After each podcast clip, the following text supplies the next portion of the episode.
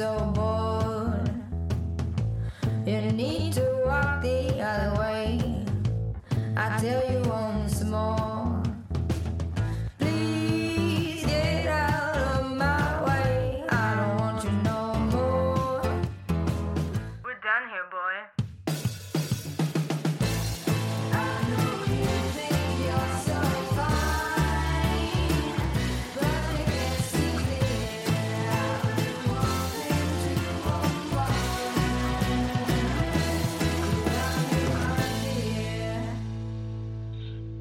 and welcome to Women Leading in Cannabis. I'm your host, Kira Reed.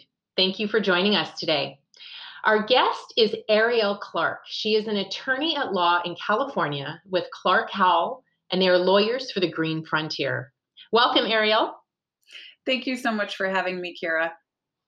So, for over a decade, Ariel has been in the trenches of cannabis law and policy. Her clients are farmers, cutting edge manufacturers, multi state operators, and highly successful investors and innovators. When the idea of cannabis law, business law, was considered an oxymoron, she committed her practice exclusively to this emerging industry. Foresight that was recognized by Rolling Stone, which named her one of 18 women shaping the culture of tomorrow. Ariel's hard work, intelligence, and tenacity have earned her a national reputation as one of the industry's fiercest lawyers. Ariel has received many distinctions. Among others, she's been recognized as one of the top 75 most important women in cannabis by Cannabis Business Executive, as one of the 30 most powerful cannabis lawyers by MG Magazine, and was included in Entrepreneur's top 100 cannabis leaders. She is the co founder of Cannaboss Women's Circle, an active community of professionals collectively advancing feminine leadership in the industry. Ariel has also founded the Los Angeles Cannabis Task Force and was instrumental in the passage of Measure M, authorizing the creation of a legal regulated industry in LA. Ariel is also an active member of many associations, including the California Native American Cannabis Association. Wow, your experience in this industry is so very, very impressive. Thank you so much for making the time to talk with us today, and thank you for everything that you have done to advance the cannabis industry, Ariel. Well, Kira, I appreciate that so much, and I'm honored to be here with you. You do so much within this community. You provide such amazing leadership. So, really, it is my honor to be here. Thank you. Well, this interview is about you, so I want to know what is your cannabis origin story? How is it that so long ago, before cannabis was recreational, uh, legal for adult use, how is it that you got into cannabis law? Well, I have always been a part of this community industry ecosystem. Uh, both my mother and my father um, in Michigan, which is where I'm from, were involved in the cannabis trade, and I'll leave it at that. Um, when I, I went to law school at Berkeley Law, um, and I graduated in 2005, and I had a lot of friends within my community who were very involved in the emerging cannabis business community ecosystem in the Bay Area. A lot of people who were growing, some of the first dispensaries out of the Bay Area, um, friends who reached out to me and said how do i how do i do this legally? What is prop 215 what can i do? Can i sign a contract? Is a sale legal? So really i was brought in by members of you know my community and and and friends. Um, and i was really attracted to the plant herself. Um, people who were really medicine people helping to bring medicine to folks who needed it, as well as the entrepreneurial sort of uh, spirit and those sort of on the cutting edge uh, who maybe were a little more willing to take certain risks because of something that is meaningful and healing. So that's really how I was pulled into, and not even just pulled, came came willingly and have always been a part of this medicine, really. So, I'd like to talk a little bit about your work with Native Americans. You are um, a part of the California Native American Cannabis Association, and it's one of the parts of your work, among all of the amazing things that you're doing, that I have found is really compelling because there it's, it's a very different environment working with legalizing cannabis on a reservation, and there are some unique challenges there. Can you talk a little bit about what drew you into working with Native Americans in cannabis and what some of the challenges that are present are today. Sure. I am biracial. My mother is uh, white. Uh, my father is full blood Ottawa from the Grand Traverse Band of the Ottawa and Chippewa Indians in Michigan.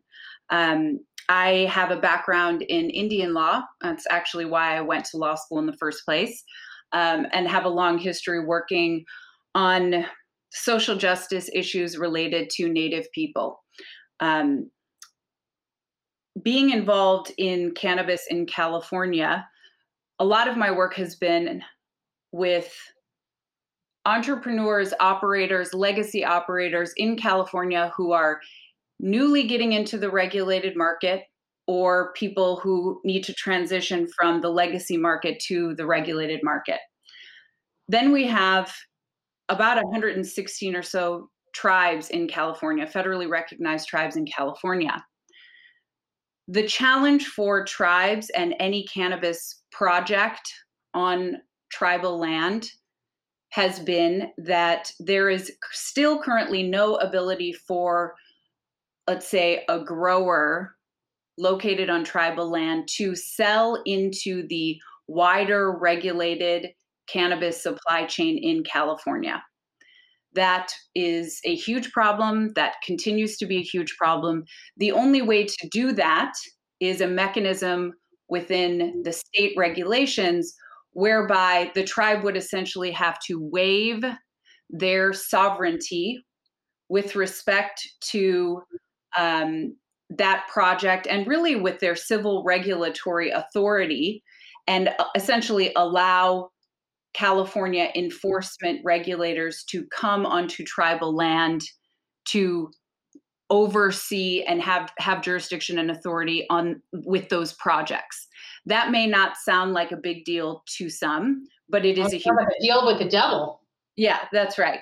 That's right. I mean, you know, California is one of these public law 280 states, um, which means that uh, the the with tribes already the criminal um, jurisdiction is with the state. So the state already has criminal jurisdiction on tribal land, and and tribes still, however, retain uh, civil regulatory jurisdiction. Thus, one of the kind of mechanisms, or you know, main mechanism that tribes have casinos on their land. Um, so it's it's very important to preserve sovereignty.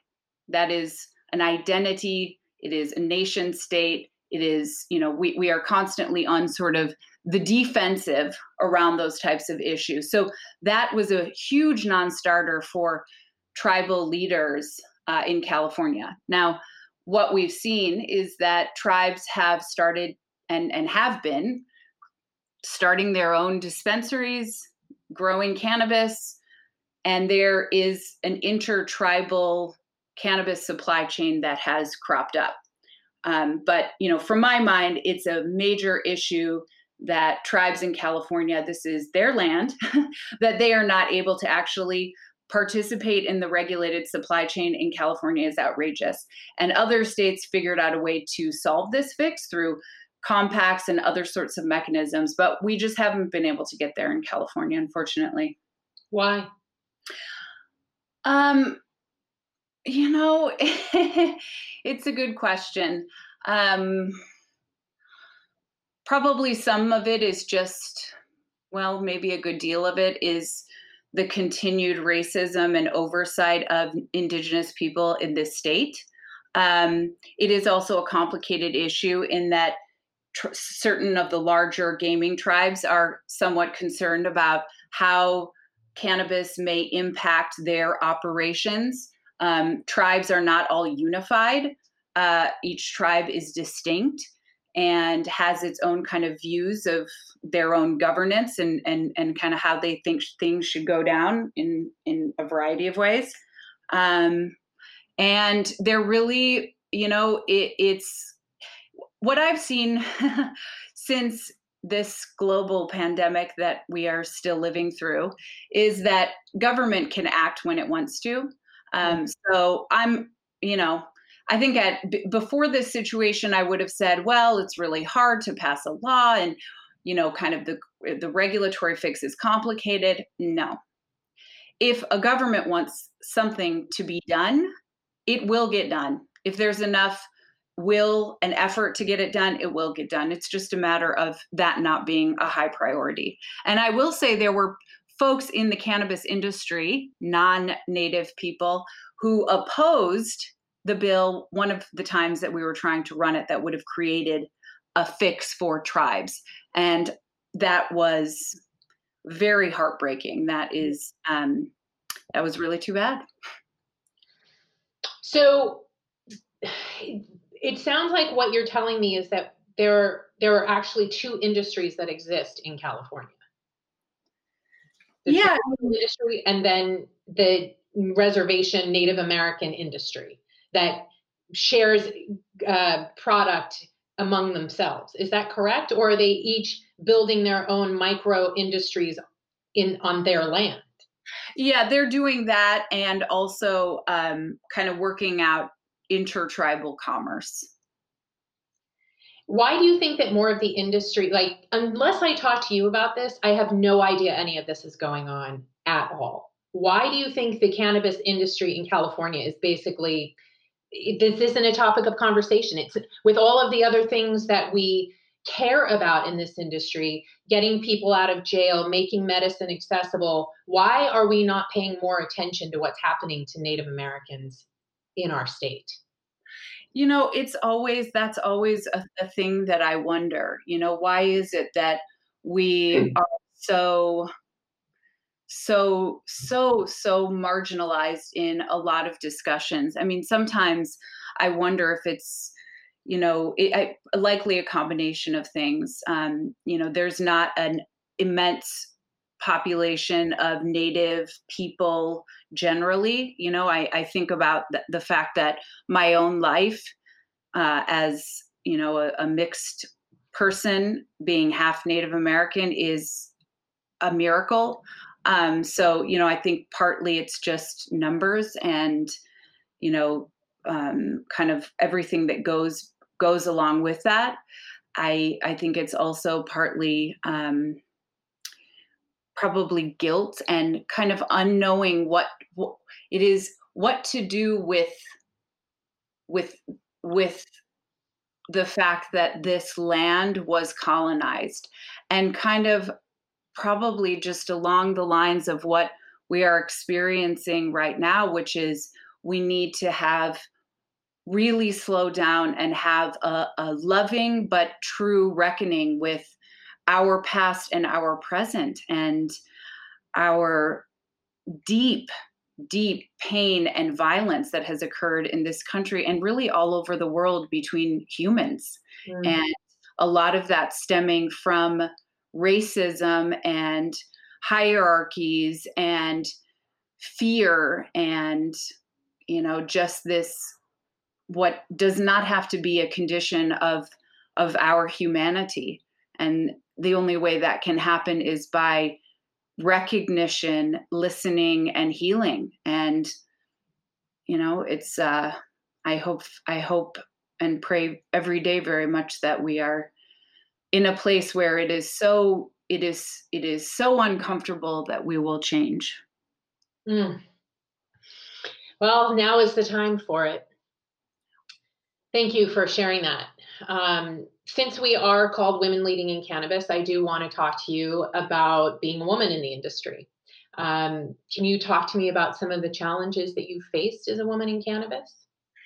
Sure. Um, I will say that it's because I'm a woman that I started my own law practice just a couple years out of law school. Um, and because I went to work for some men who um you know had a similar response as I have experienced many times throughout, especially my younger life, um, of inappropriate remarks. In fact, the remarks in that situations, it all came to a head when the remark that I received was, "Oh, it looks like you're wearing F me heels." we went to a court hearing in Los Angeles court on some cannabis related civil matters. Yeah, and I just that was about enough of that. and um, so I took the great leap into starting my own practice um, with the kind mentorship, though also of people within this space. Um, and men and women who are very supportive of that. But, you know, it was that sexual harassment, sexism, absolute inappropriate obnoxiousness that just kind of made me recognize, you know, I've always created the life that I want to see for myself and have always been very fearless in that regard. And so, why do it any differently here? I mean, you know, the way that I grew up and how I grew up, it was we were we really had very little money and i didn't know a single lawyer growing up um, and i just had a vision of wanting to be able to navigate the matrix of law to help people to change things and you know i have had every job since i was five years old mm-hmm. and so why not try to figure this new thing out start it start my own practice so you know the inception point you know in, in a lot of ways it's like the the difficulty and challenge is the is the stuff of transformation. It's the transmutation. It's the grist for the mill you know? And um, so you know being a woman in cannabis from that moment to having my own law practice and having primarily male and white male clients for a long time or you know for, for a good while and then finally starting to have you know more diversity of of people um, over the years was was a great uh, it was it, i appreciated that very much. Now um, you know our clients and the work we do is um, you know the you know the clients find their attorneys and so i'm very grateful that we have an immensely diverse client base and that you know some of the things you mentioned that I work on uh, to promote uh, diversity and equity and inclusion in the space. And most recently, I'm very actively involved in the Diversity, Inclusion, and Social Equity Committee of the California Cannabis Industry Association. I'm very actively right now working uh, as I'm on a vice chair of the Los Angeles County Bar Association, and we've just set up uh, social equity committee, and I'm very actively engaged in working on a pro bono legal committee, actually, two types for social equity applicants. And, you know, so the work that I am able to do in the space now is so different than what it was 15 10 years ago i guess 10 years ago is when i opened my own threw up my own shingle so um, you know it has only ever been an opportunity for growth. And my law partner is a woman, and we have mostly women in our firm. And, um, you know, I, I just look at it as a source of strength, really.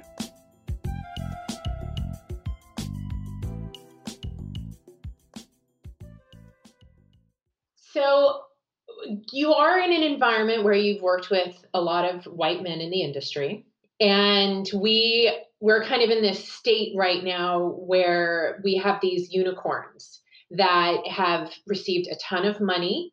They're led by white men. They have massive amounts of exposure. And so their failure is failing spectacularly.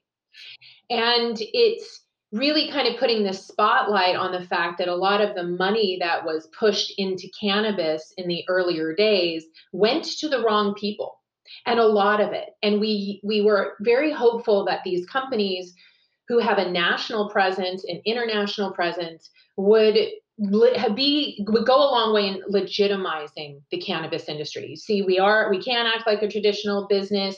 We can be profitable. We can be appealing. You will want us in your neighborhood. And the end result that we're at today is these CEOs are being removed.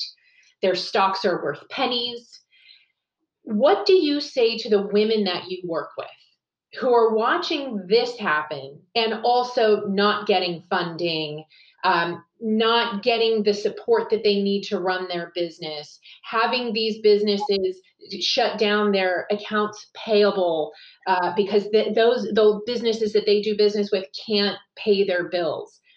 How do you, what is your message to the women in the industry? How do you keep them motivated and guide them in really building a strong and successful business that operates with integrity, with such a massive amount of pressure working against them?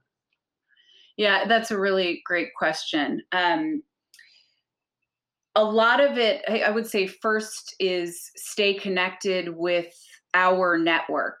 Um, you know, we have, there are brilliant, successful women who are doing amazing things. So work with each other through supply chain partnerships, professionally through networking. I mean, it really is stepping very much forward into community with each other because, on some level, it is a, I mean, Davina and Goliath scenario.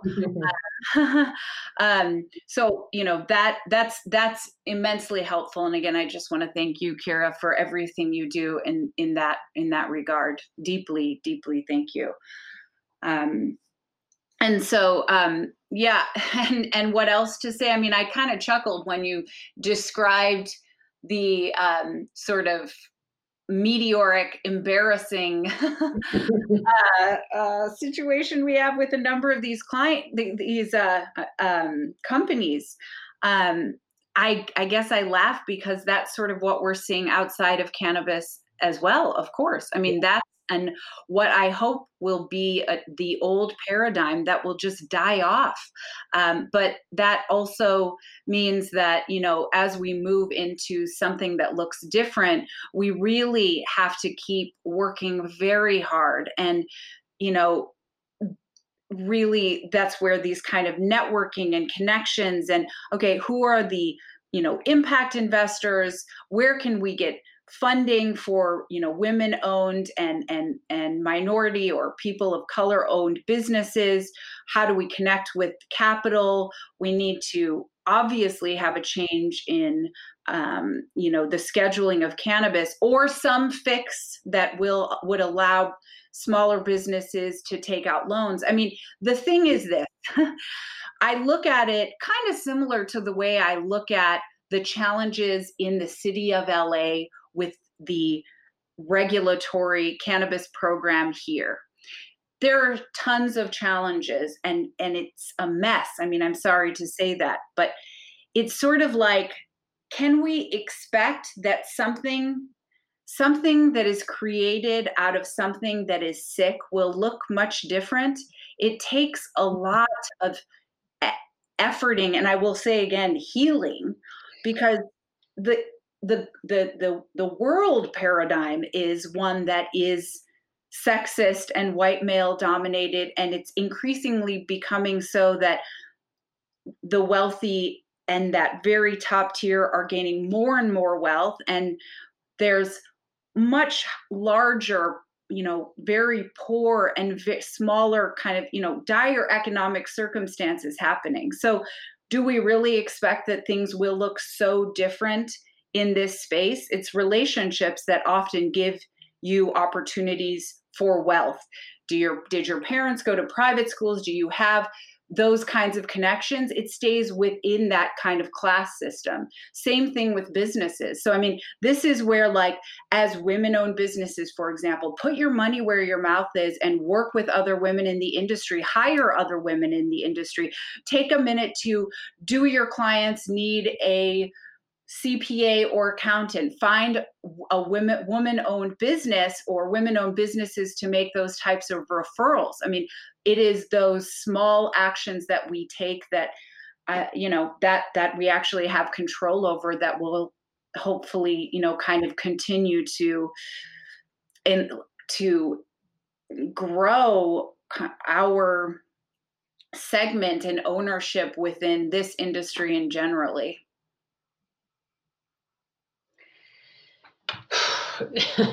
I I'm so curious about how we're going to achieve that. When what has been held up and glorified has been it's like if we look at what these guys did wrong they spent money like water flying around on private jets massive parties huge marketing campaigns and then, you know, with all of these lawsuits and things coming out, we're also learning that the work environments were incredibly hostile and racist and sexist. And yet, you know, so we're kind of um, mirroring it to the industry that that is that's par for the course. That that's how those people choose to spend spend their money. That's where the investment goes is people who spend money like that. And so when you have a woman who doesn't have friends and family that she can go to who are wealthy and is trying to just put the pennies together and and make the right financial decisions to grow her business and that's the model that we see of how you have a successful cannabis business how do how do you i mean community can only fill so much of that void. Healing can only fill so much of that void. There's a there's a cultural shift that needs to happen around the cannabis industry that just doesn't reward that kind of business model. Because it not only does it set us back kind of on a morally in a in a kind of excitement about the industry and, and a willingness to keep fighting hard when those are the ones that are winning but it's giving the world a perspective. I mean there i remember being in la and driving around seeing those horrific um, billboards of women's butts in thongs. Yeah. And thinking to myself, okay, as somebody in this industry, that's so offensive to me. But if I was someone who was not in cannabis, who maybe was a little resentful of the fact that a dispensary just opened in my neighborhood, and now you're putting this up for my kids that I'm driving home from school to see, and I have no choice, and I now feel assaulted by the industry. Yeah this how do we change this from the cultural perspective in cannabis so that we we shift to rewarding and and acknowledging women who do right by their business and they do right by the people in their business and they do right by the industry as a whole? How do we shift that?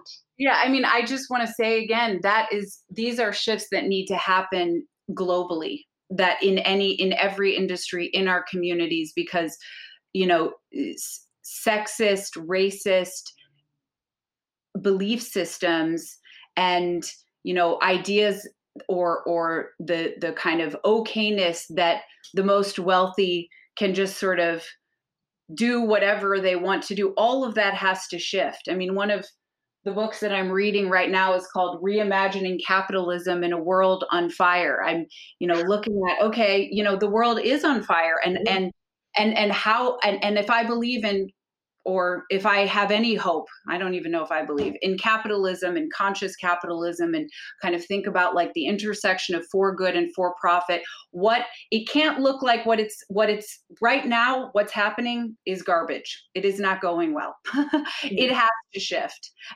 There are people on, you know, out in the streets protesting we there are so many people suffering so many people that are homeless so many people who feel completely isolated and you know we are in a very fractured very very fractured time and where things are very upside down. So i just i i will just say that it is not this is this is this needs to happen all around. In terms of in cannabis and how can we help women who are or what can women business owners entrepreneurs do?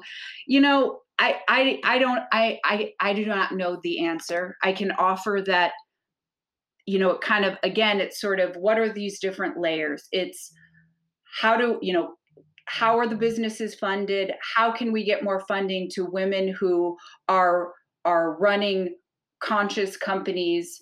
Who are they working with in terms of their partnerships and in their network who are they employing who are buying their products you know it's sort of like and then there is you know the um you know you vote with your dollar so an awareness among consumers uh, as well. And, you know, hopefully, as, you know, people are going through a licensing process, one would hope that these things would matter. But I can tell you over and over again on a local level, it really is the case that those with the most money and connections that do tend to be wealthy, connected, white, probably male, are, you know, much more able to navigate through that licensing system. I mean, things are not fair. It is not a healthy system that we live in. It's not just cannabis. It's it is the moment. it's to break the wheel.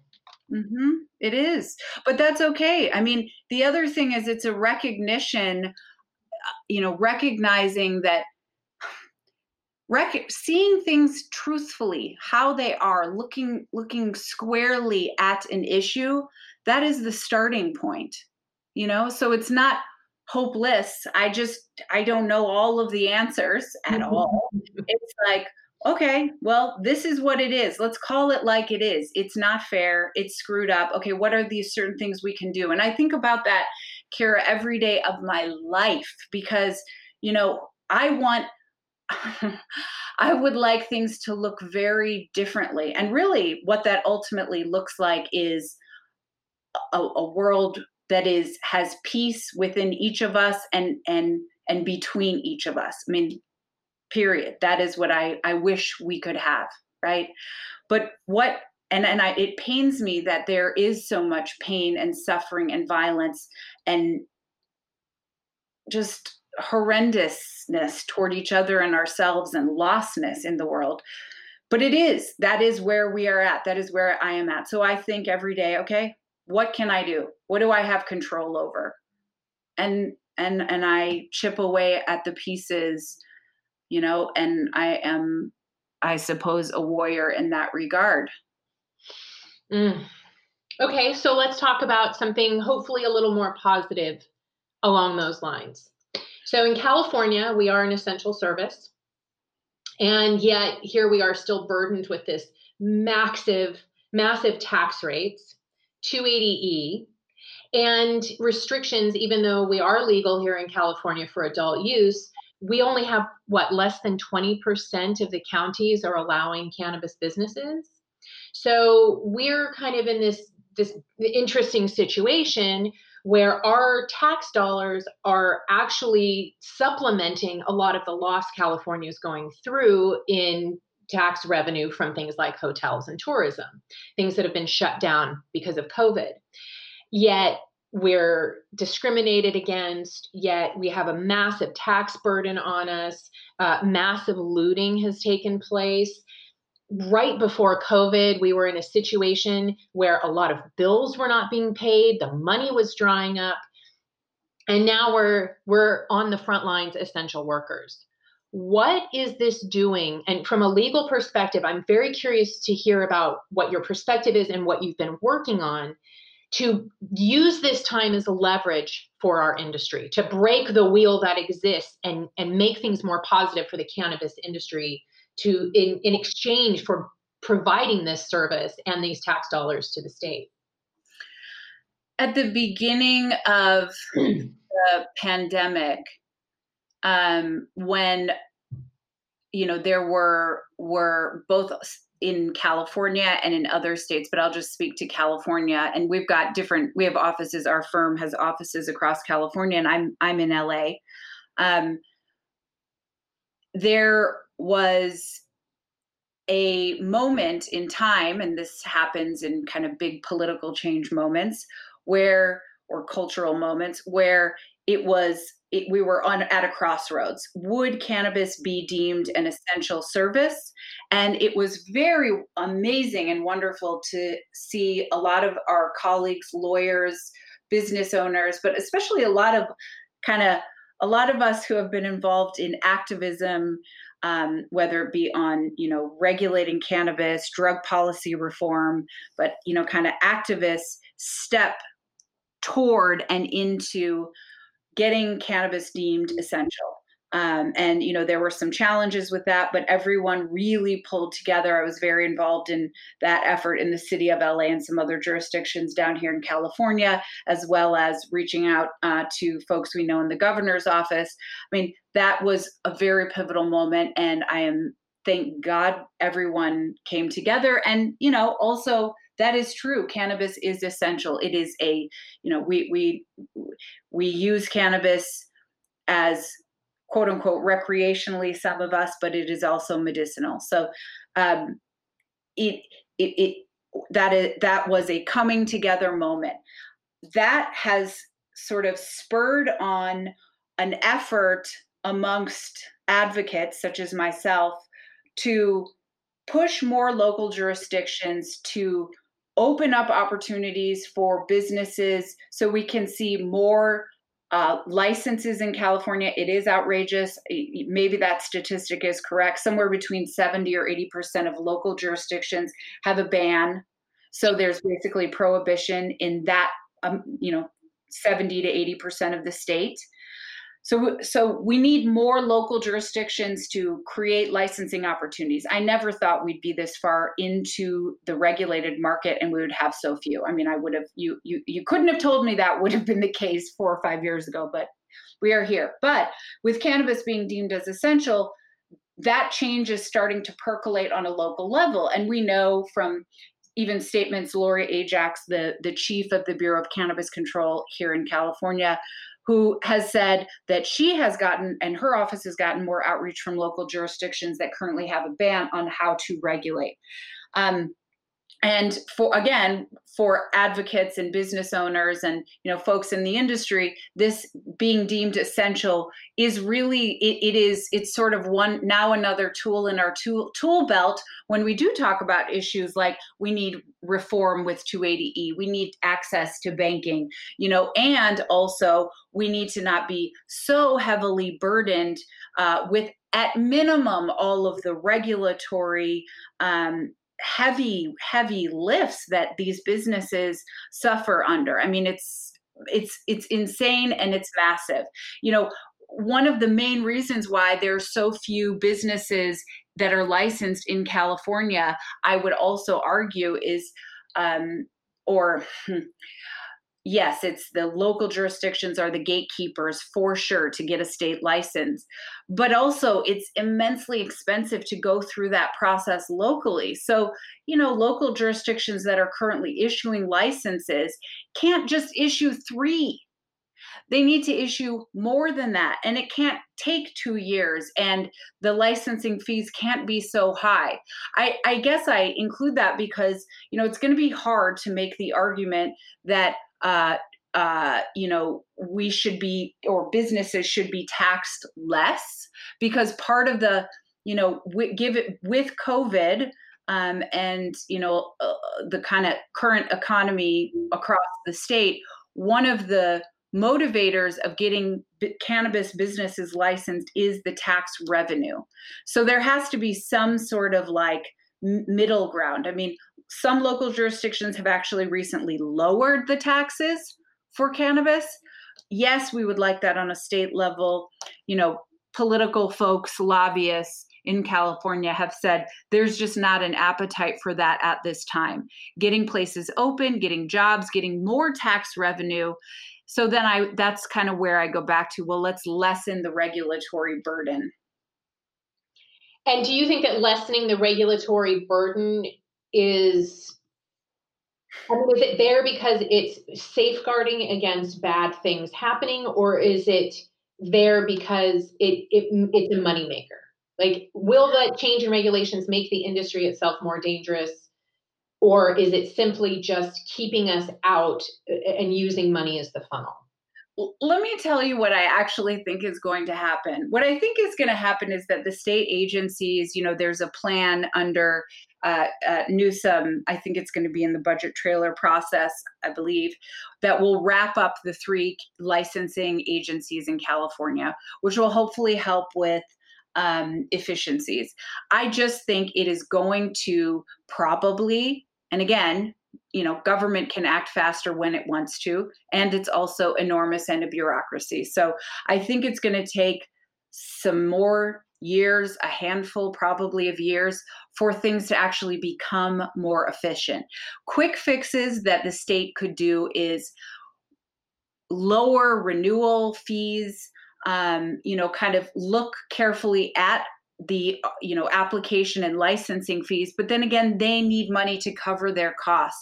It's complicated you know it's it's it's complicated. The industry needs a break and yet you know it would be interesting to look more closely at the state's budget and how this money is being spent. You know one of the things is the bcc there's a line item for more enforcement. And that's something you know and and cops being taken off their police beats and and now they're you know going to be part of the enforcement within the bcc so um, you know, myself and other members of the Diversity, Inclusion, and Social Equity Committee of CCIA have been kind of taking a look at that. Well, well, well, what does that mean, enforcement? And mm. we're putting together our comments to the state on what we think we're define. We're helping to define in what enforcement should look at. What is enforcement? Enforcement, enforcing against who, um, and in what circumstances, so it can be better refined. Thank you for that insight. Uh, it's you know it's one thing when you think about from a, an outside perspective, seeing all of these things happening and saying, well, you know, this is the opportunity for more state or more jurisdictions to invite licenses because now they're seeing, oh, this is a way that we can actually have revenue. And it, it also feels like California needs to be giving us a break because of the amount of tax revenue that without us, they would not have. But when you really get into the intricacies of how the law works, it it becomes such a different picture. So thank you so much for sitting on the front lines of that and using your talent and your resources and your energy to fight for our industry. I, I know that I thank you on behalf of a lot of people. So thank you for sharing that with us. Thank you for the work that you do. And thank you, ladies for joining us today. Uh, we've had an amazing conversation with Ariel. We have learned a lot about what is happening in the Native American community. Um, Ariel, if people want to find out more, where can they go to learn more about what's happening and potentially support your efforts? People can just contact me directly um, and email me. My email address is a clark at clarkhowell.com.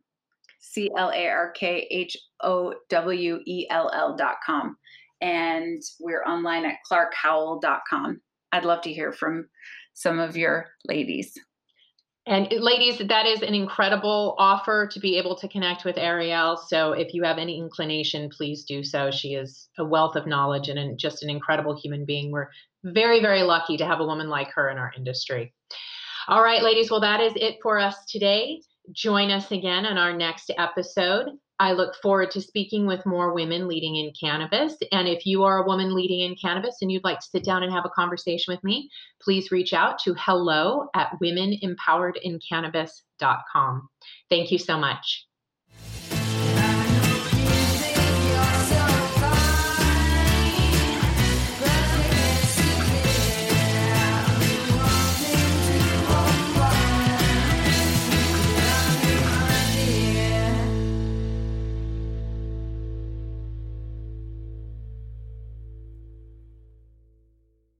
Thanks for listening to today's show.